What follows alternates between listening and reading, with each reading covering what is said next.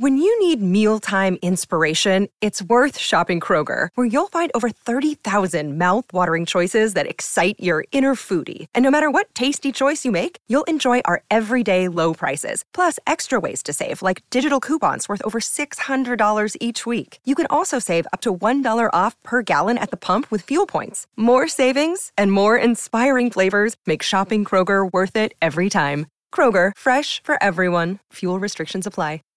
This podcast is a member of the Voices of Wrestling Podcasting Network. Visit voicesofwrestling.com to hear the rest of our great podcasts, as well as show reviews, columns, opinions, and updates across the world of wrestling. And I say, hey, what a wonderful kind of day. If we could learn to work and play and get along with each other. Welcome everybody to Wednesday War Games episode number 43. My name is Garrett Tierney and I'm all by my lonesome. I'm on my own. You will once again, for like the fourth time in Wednesday War Games history, have to listen to just me. An unbearable experience, I know, but I'm sorry. Liam is sadly unavailable this week, so it's only my takes. My, in fairness, the good thing about being by myself is now that I don't have a co-host to push back and say other things were actually good. Only my opinion matters, so I cannot be challenged, which is, I don't know, a healthy way to live existence in your own little bubble, never being challenged. But let's not talk about that. Every single week we review AEW Dynamite and WWE NXT, and this week is no different. AEW won last week, so we will talk about AEW first. AEW Dynamite began with the Young Bucks facing the Dark Order in a really good match. Not a great match, but a really good match. I enjoyed this match. They probably have a better match in them, especially in front of a crowd, uh, and especially if uh, Uno and Grayson weren't in the Dark Order and were just being cool wrestlers instead of bad guys that are bad. But other than that, very fun match. Young Bucks won. I didn't entirely buy the finish. The finish was uh, they had him up for the fatality. Nick rolled through, and Grayson couldn't get back on time, and that was my problem. Uh, Grayson should have like eaten shit in it or something, you know, like fall flat in his face so he takes a bump and he's actually taken out of it. I I thought he could have gotten back there. He could have turned that around. He could have broken up that pin. So I, I didn't buy the finish. It was better on paper than it was uh, in in execution. Uh, they could have tweaked it a little, which I think is a is, is my motto on AEW Dynamite. They could have tweaked it a little. Is probably my reaction to most things they do. But yes, Young Bucks win. I'm still interested to see where the tag team division is going. It, I think it's a triple threat. We'll see, but it lo- it's looking like a triple threat with the Young Bucks, FTR, and Kenny and Hangman at All Out. But we'll see where that actually lands in the coming weeks. MJF came to the ring. Well, uh, as as usual, when I have no one to bounce off. By the way, these shows will be much shorter. When I one Liam's takes aren't here, so obviously that takes half the show away. But also, you know, no one to bounce my takes off of and challenge me. I don't want to be challenged. Never mind.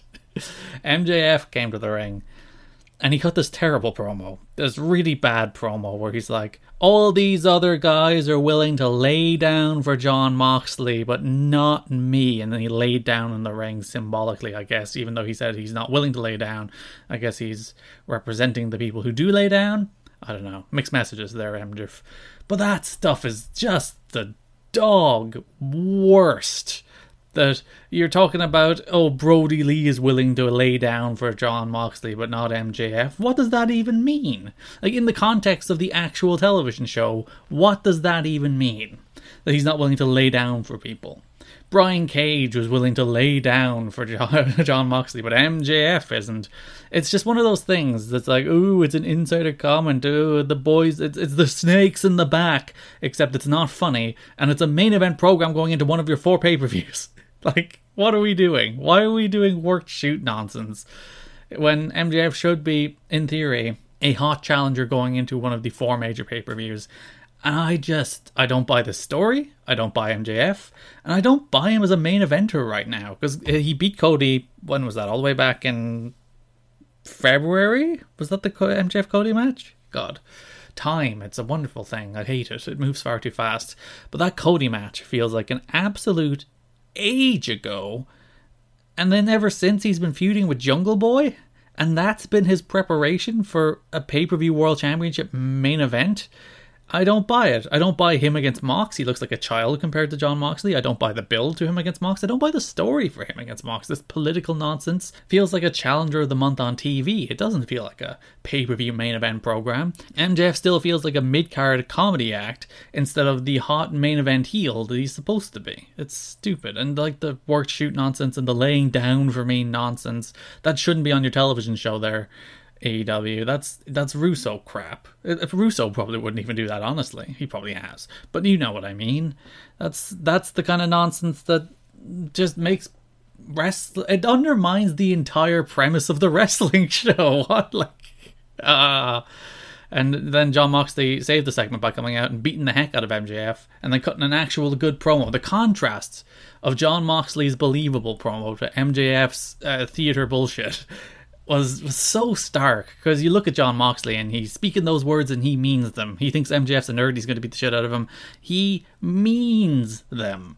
When you look at MJF, MJF is performing. It's the Miz. It's the difference between the Miz and Jon Moxley as well. A guy, a guy who wants you to believe in his character, not the guy who's too busy playing the character.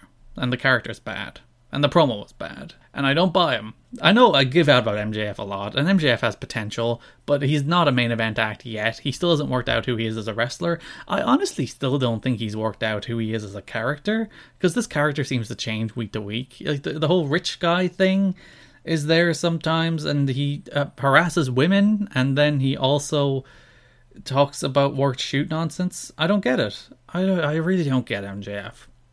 And if he beats Mox, I think it'll be a bad decision. But I also just don't buy him in a match against Mox. So, I don't know. Mox should retain it all out. End MJF's winning streak. MJF can continue to find himself outside of the main event picture. Cody defeated Scorpio Sky to retain the TNT Championship. Scorpio Sky bashed the door down in his entrance, and then he went on to lose. So the, they had the symbolism, the metaphor of him breaking the door down to take his opportunity and then Cody just beat him. ah, this is this is part of AEW's problem with roster bloat. That like Scorpio Sky has disappeared off Dynamite for the best part of like two or three months. So then when he pops back up, it's like, oh, it's Scorpio Sky, good job. And then he loses again. And it's like, why? Why would I possibly care about Scorpio Sky after this?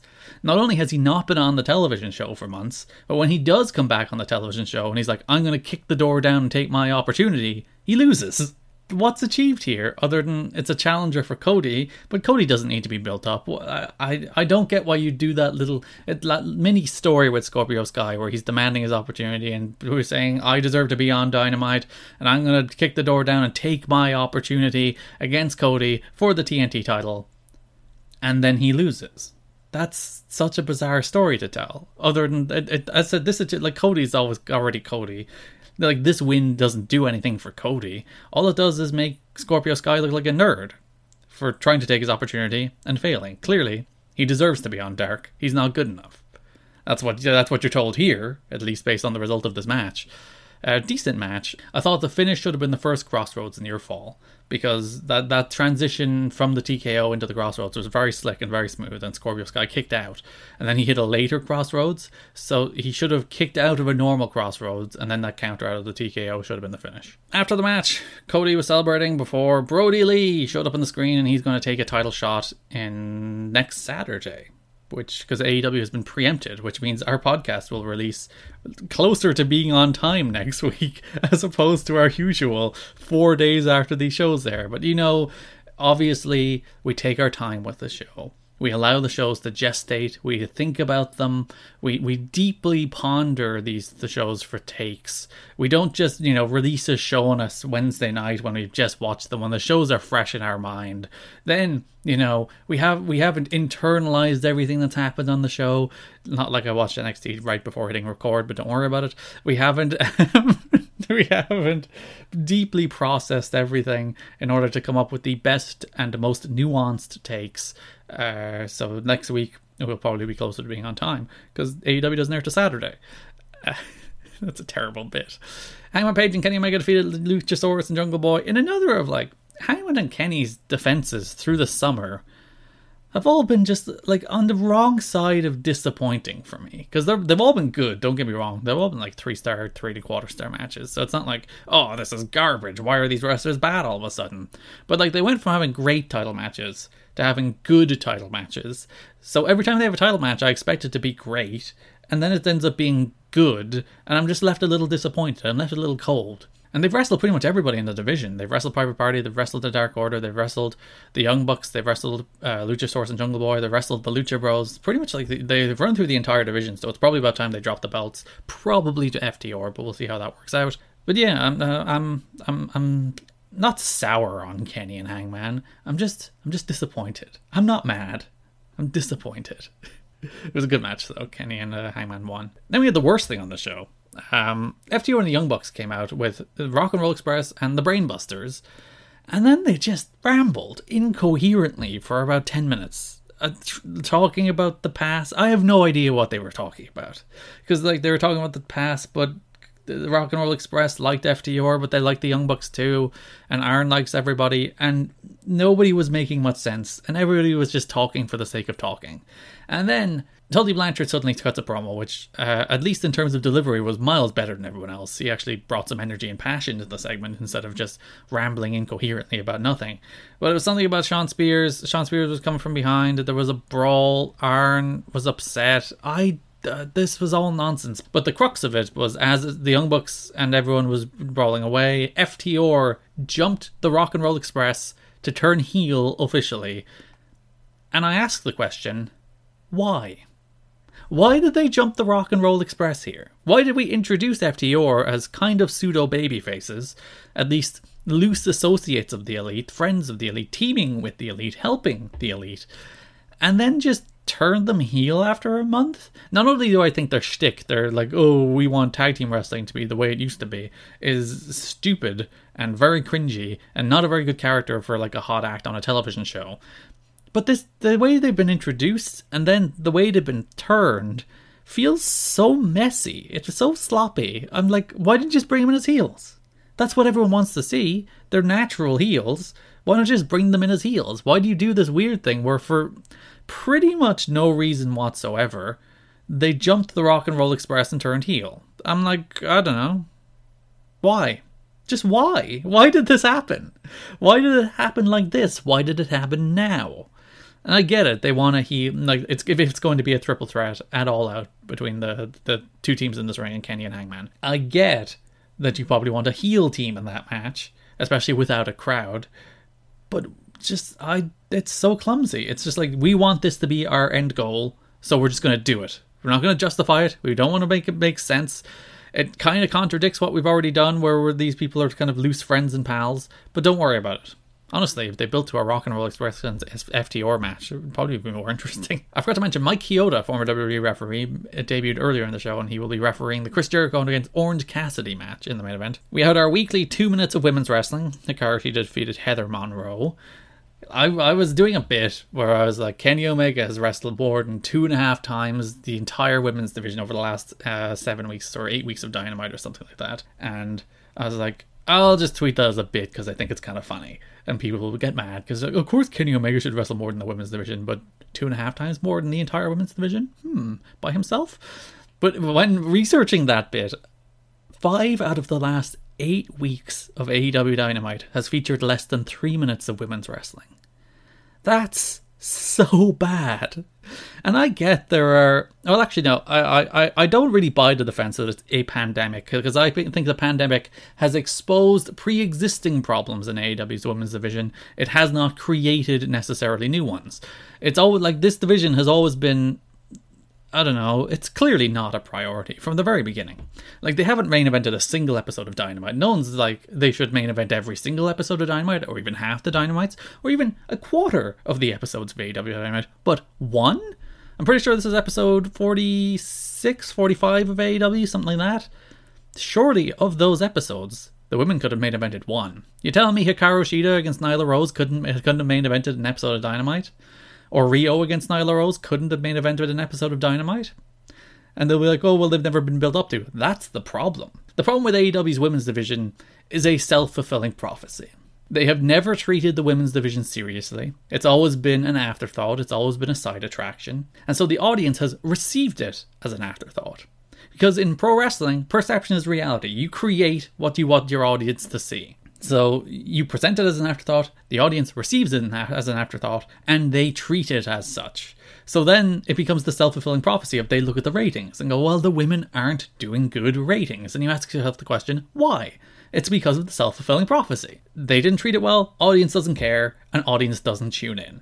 That's the way it works. Every other company has been able to turn women's wrestling into a television attraction, going back to WWE, going back to TNA, and like TNA didn't have the best talent in the world in 2008. You know, they turned the likes of the beautiful people and ODB into like real like actual TV stars, people who actually drew television ratings because they presented them seriously and gave them characters and gave them meaningful stories. Instead of having Shida come out every week or two and have a two minute match that nobody cares about, where she's not feuding with anybody, they're not telling any story, and then away we go, we do it again, and we pretend everything is fixed. It's, I don't know. It's like the, the the depth of talent isn't necessarily there, but they had like the solution. They came up with the tag team tournament. That's perfect to fill the TV time. It's like, yeah, we're gonna give the women this tag team tournament, and then they put it on YouTube, and then you're like, well, what are you doing? What do you do? And the key thing, they don't care. They, they like they, they clearly don't care with the women's division, and they have it from the very beginning. It's always been the fourth division on their TV show. But it's a shame. Two less than three minutes for five out of the last eight episodes. That's just that's dire. You can't defend that. That's completely indefensible.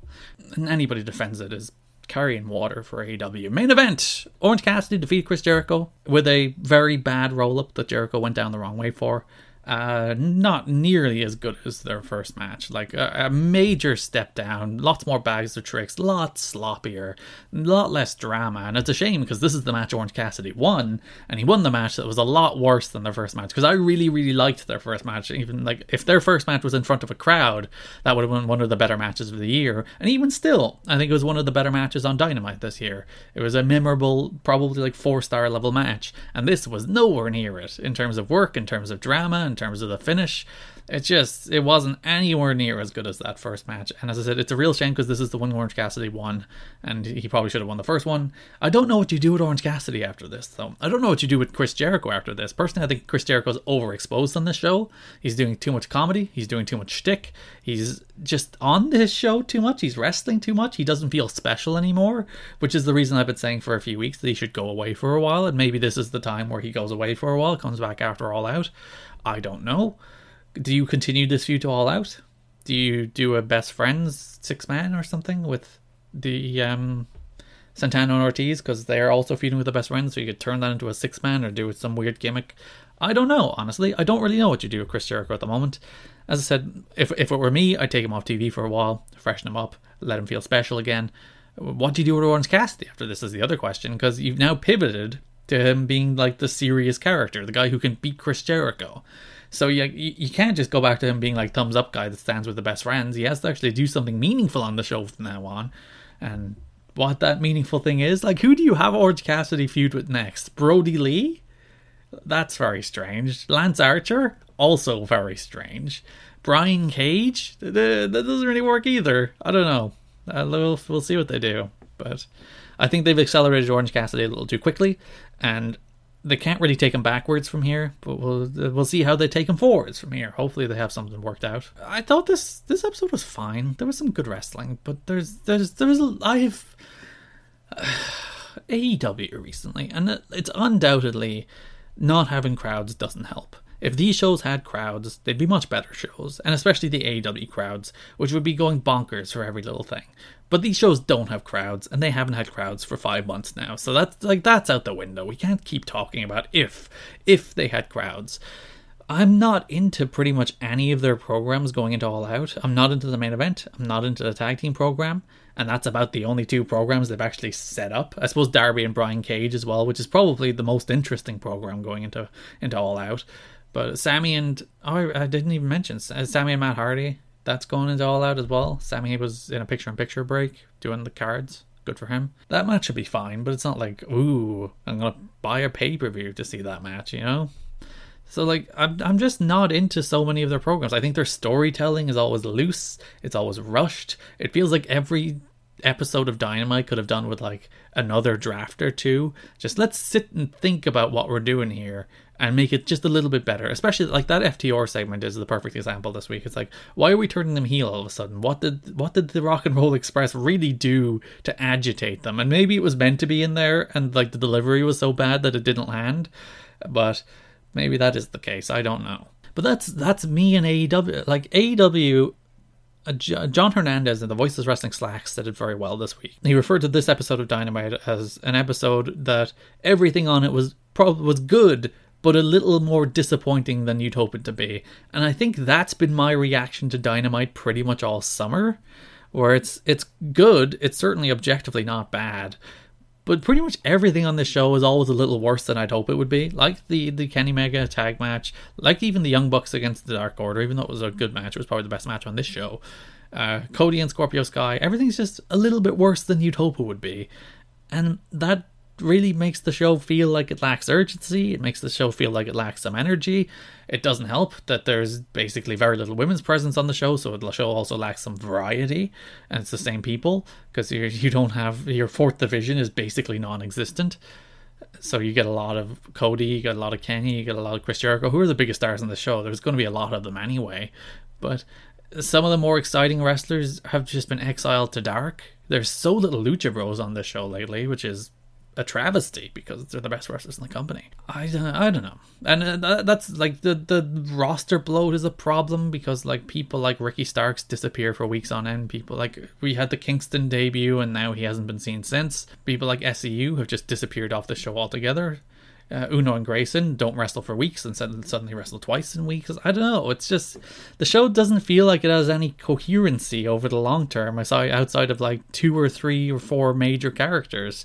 Like that goes back to even my problem with MJF that he felt like he was a non-entity on the show for so much of the summer, and now he's main eventing a pay-per-view, and that's just the loose. It's a looseness. There's a looseness to everything they do. I don't really like.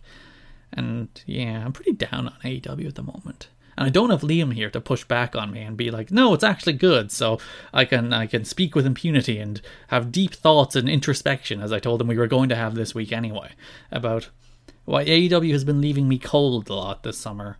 And this show was no different. The show just let me left me a little cold. And I'm, as I said, I'm not interested in any of the stories. I don't even think they're telling very many stories. Uh, the directions, like they teased those Cody and Kenny turns, like four weeks ago, and that's gone absolutely nowhere. Like Cody cheated in the match against uh, Sonny Kiss, and Kenny beat the hell out of Marco Stunt after that six man, and then that just hasn't been followed up on at all. So like, why did that even happen? I don't know. I don't know.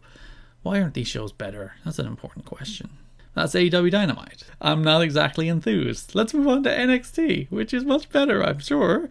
Uh, WWE NXT, actually, no, more important, not more importantly, but a side drive. Vic Joseph has replaced Tom Phillips on commentary, which I'm not a fan of because I actually quite like Tom. I think he's the best announcer WWE has.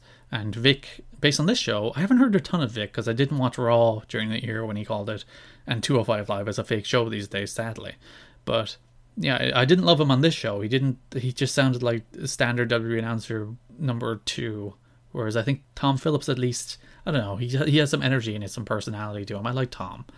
Uh, Kross opened the show where he defeated Danny Burch. Keith Lee comes to the ring, makes a challenge for Kross, hands him the contract. Kross signs the contract. Scarlett kisses the contract. Keith Lee opens the contract, and apparently Scarlett can create fire with her lips because then the contract exploded a fireball into the face of Keith Lee. I'm like, why are we going down the mysticism route with Killer Kross? Of all the people to go down the mysticism route, like Killer Kross, I don't love him. Like like he's not my favorite wrestler in the world. But when you think about what he does well in terms of his character and his presence and his promos, it's all about like believability. You know, he's a, he's a believable killer. It's in his name. When when he wrestles, especially when he doesn't wrestle for very long, especially when he wrestles in shorter matches, like he did against Danny Bertier. He can look very good. He looks very imposing. He looks very intimidating. You you buy him as this serious maniacal killer, and then they just add fireballs. I'm like, and Scarlett, what? Like, she looks weird, and I don't know. Like, why are you doing this with Killer Kross? I don't get it. Why are you doing fireballs? How is she setting fire? It's just, it's so far from what used to make NXT satisfying, but it's also so far from, I think, what makes Kross and Scarlett effective. I don't know. I don't like wrestling. I don't know. Why is wrestling just going off the deep end into like wackiness and shtick and irony? There's like terminal irony across wrestling that everything has to be a cinematic match. And I watch freaking SmackDown with the Braun Strowman and Bray Wyatt stuff that's absolutely just dreadful. It's like, why can't one person not like the other person and they fight? One person wants the other person's championship and they fight. Like, this is not super complicated. And it's being made super complicated. It's like, alright, we want you to like this person and dislike this person, so this person throws a fireball at the other person. And I'm like, ah? It's not even throws a fireball, it's like magic. She kissed it. it's like. oh, wrestling. Why do you do this to me? Why is everything bad? Uh, poor Drake Maverick has already fallen into the role of comedy goof, complete nerd on NXT. Because he starts this match with Killian Dain, and the entire time before they go to break, they're showing split screen with Keith Lee being taken to the back and taken away in an ambulance. So you're not even focusing on their match before the break. They come back from the break, and they cut to split screen again of Undisputed Era arriving in the building. And then they wrestle for another minute or two before Undisputed Era come out and beat them both up.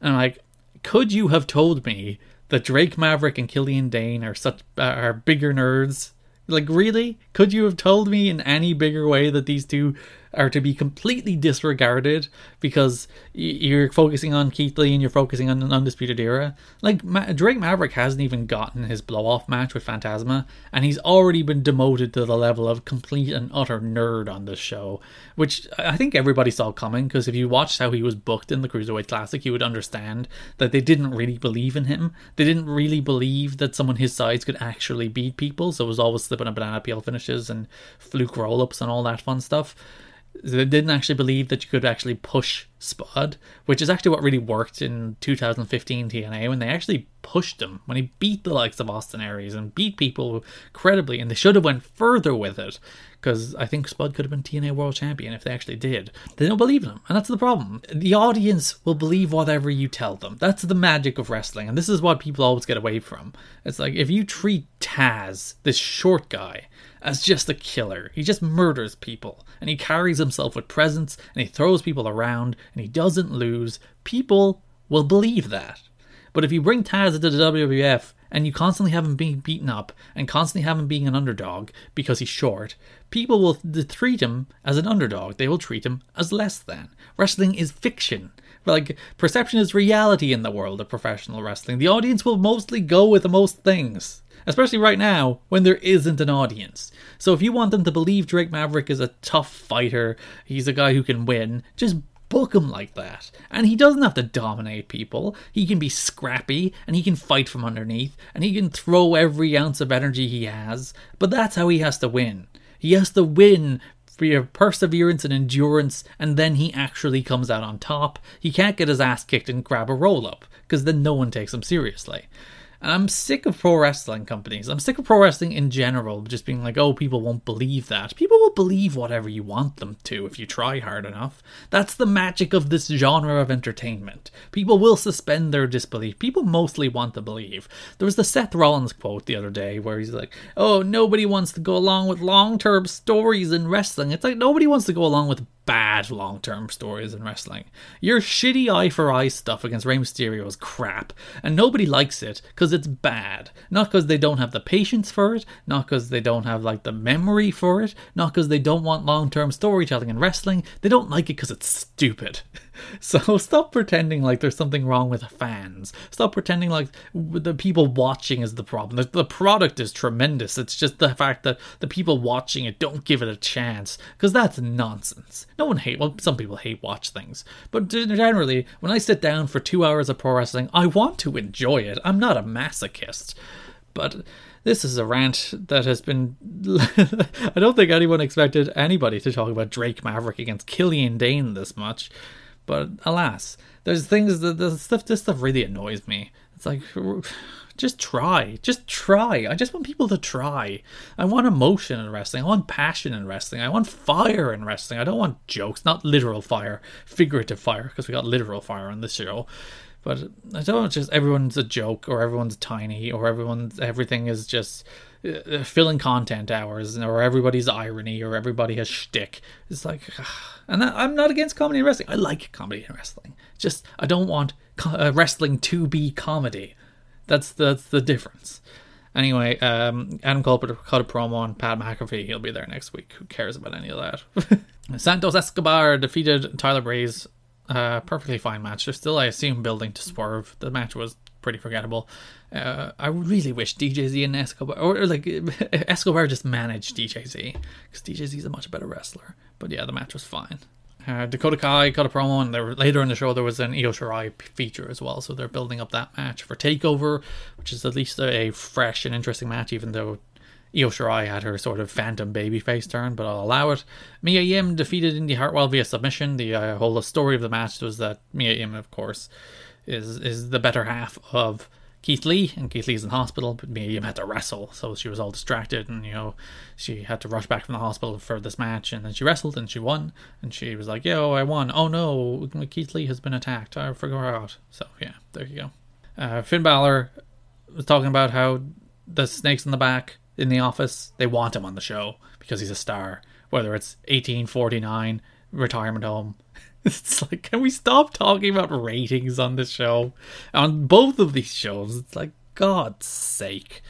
Can we stop feuding over ratings and actually have meaningful things on this show? I don't mind taking shots at each other, but I don't want the stories on this show and the promos on these shows to be about freaking ratings. Nobody cares about that. That doesn't deepen anybody's characters. That doesn't enhance any story. It's just nonsense.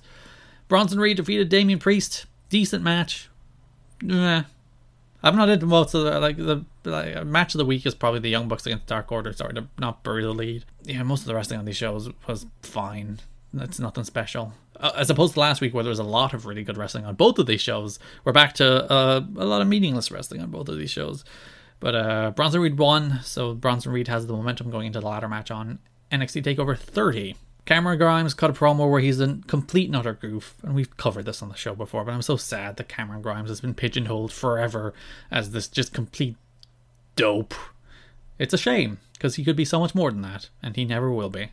Mercedes Martinez and Aliyah defeated Kayden Carter and Kacy Catanzaro. Before the match, Robert Stone wanted to recruit Kacy Catanzaro into the Robert Stone brand, because obviously she had the, the American Ninja Warrior exposure, and Robbie Yee, who was once on The Amazing Race, of course, with Brooke Tessmacher at the time, uh, uh, is, is a fan of all those reality competitions. He wants a stable of reality stars, naturally. So uh, Mercedes Martinez looked really good in this match, and she's she's been a breath of fresh air in the NXT Women's division. She's badly needed. And there was a post match thing with um Rhea Ripley came out and she confronted Martinez, and it was, the first time Rhea felt like a little bit special since before she lost the title at WrestleMania. So that was good, and her against uh, Martinez feels like a a good match. I'm looking forward to that match. I assume that's a takeover match, though they haven't announced it.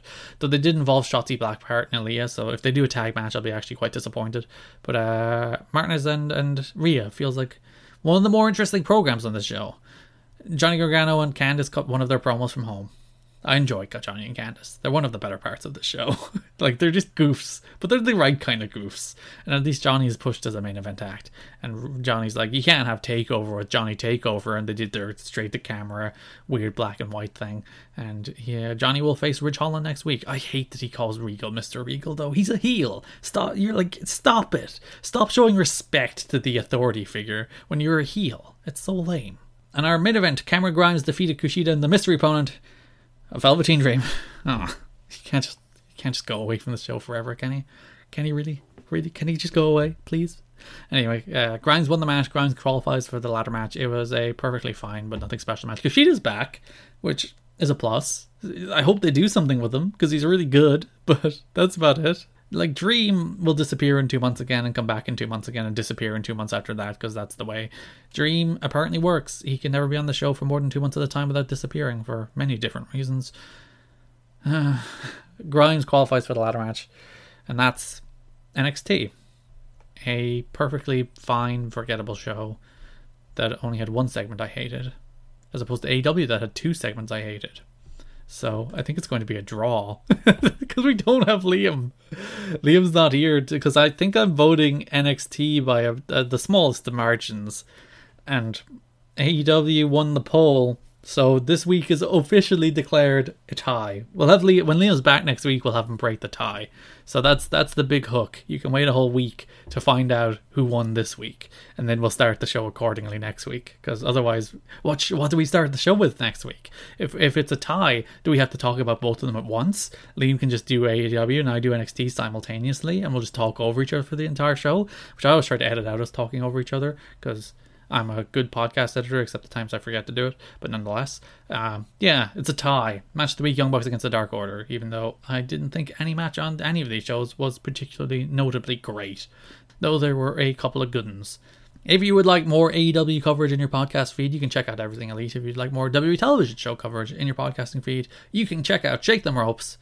Thanks for listening, and bye bye. When you need mealtime inspiration, it's worth shopping Kroger, where you'll find over 30,000 mouth-watering choices that excite your inner foodie. And no matter what tasty choice you make, you'll enjoy our everyday low prices, plus extra ways to save, like digital coupons worth over $600 each week. You can also save up to $1 off per gallon at the pump with fuel points. More savings and more inspiring flavors make shopping Kroger worth it every time. Kroger, fresh for everyone. Fuel restrictions apply.